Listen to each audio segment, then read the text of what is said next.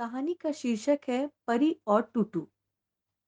इसके लेखक हैं विजयानंद विजय, बक्सर बिहार से, और मैं हूँ श्वेता, स्टोरी मंत्रा से। परी और टूटू। देखो, मैं आगे। नहीं, मैं तुमसे आगे।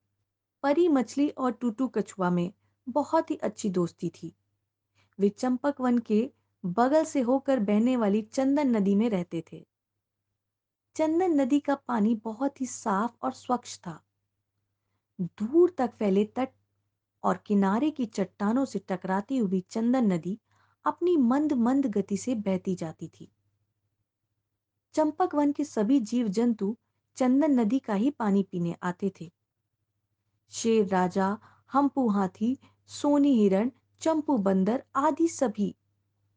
गर्मियों में तो हम्पू हाथी का अधिकांश समय नदी में ही बीतता था।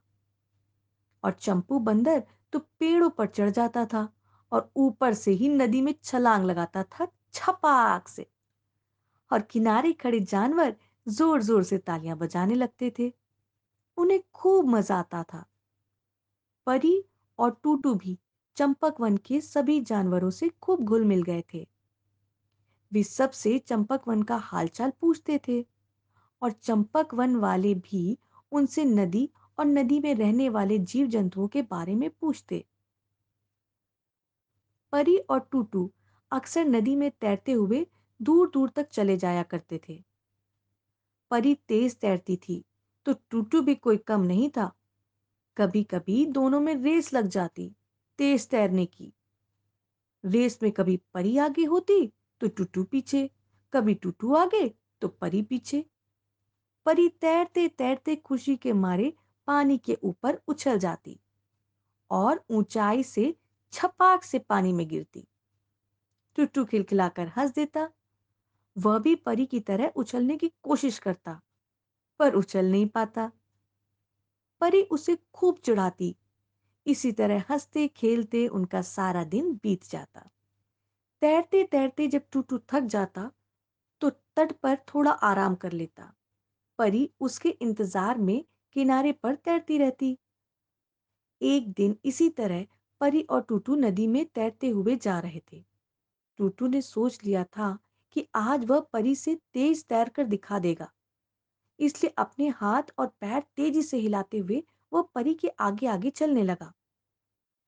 परी उसे तैरते उछलते मस्ती में उसके साथ होली वह देख रही थी, आज टूटू सचमुच बहुत तेज तैर रहा है। तैरते तैरते नदी में टूटू बहुत दूर चला आया। अचानक उसे लगा कि परी उसके साथ नहीं है। टूटू वहीं रुक गया और अगल बगल देखने लगा। जब परी कहीं दिखाई नहीं पड़ी तो उसे चिंता होने लगी। वह घबरा गया और वापस पीछे मुड़ गया। उसने सोचा शायद कहीं पीछे ही रह गई होगी। बेचैन होकर वह परी परी पुकारता हुआ उसे खोजने लगा। उसे खुद पर बहुत गुस्सा आ रहा था। कि आज इतनी तेज़ी से उसे तैरने की क्या ज़रूरत थी? पता नहीं कहाँ गई परी कहीं किसी बड़ी मछली ने उसे सोचकर टूटू काँप गया और उसका जी रोने रोने को हो आया। पीछे लौटते हुए वह परी को ज़ोर ज़ोर से पुकारने लगा, परी! परी!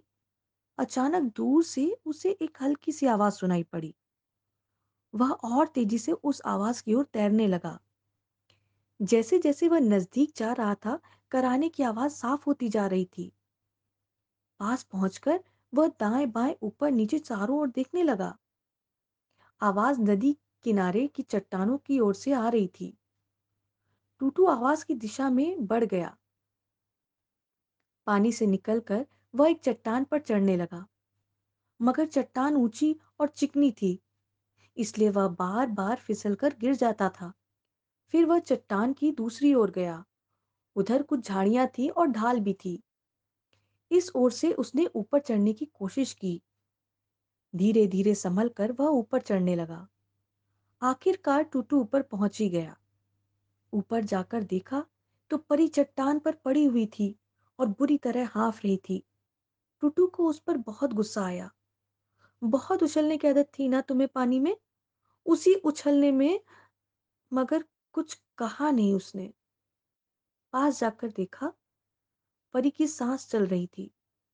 टूटू ने परी की पूंछ को अपने मुँह में दबाया और खींचते हुए उसे चट्टान के किनारे ले आया और फिर एक झटके में परी को पानी में ढकेल दिया। छपाक की आवाज़ के साथ परी पानी में गई तो टूटू ने भी वहीं से पानी में छलांग लगा दी। नदी में आते ही परी की जान में जान आ गई। उसे नई ज़िंदगी मिल गई थी। वह खुश हो गई। उसने आँखें खोली और पास तैरते हुए टूटू को देखकर प्यार से कहा, थैंक यू दोस्त, आज तुमने मेरी जान बचा ली। टुट्टू खुश होकर तेज़ी से पानी में हाथ पैर मारते हुए तैर रहा था। परी ने फिर कहा, सॉरी, मैं अब पानी में उछलने वाला खेल कभी नहीं करूँगी और मैं अब पानी में रेस नहीं लगाऊँगा। टूटू ने भी कहा, और दोनों हँसते, खिलखिलाते चंपक वन की ओर चल पड़े।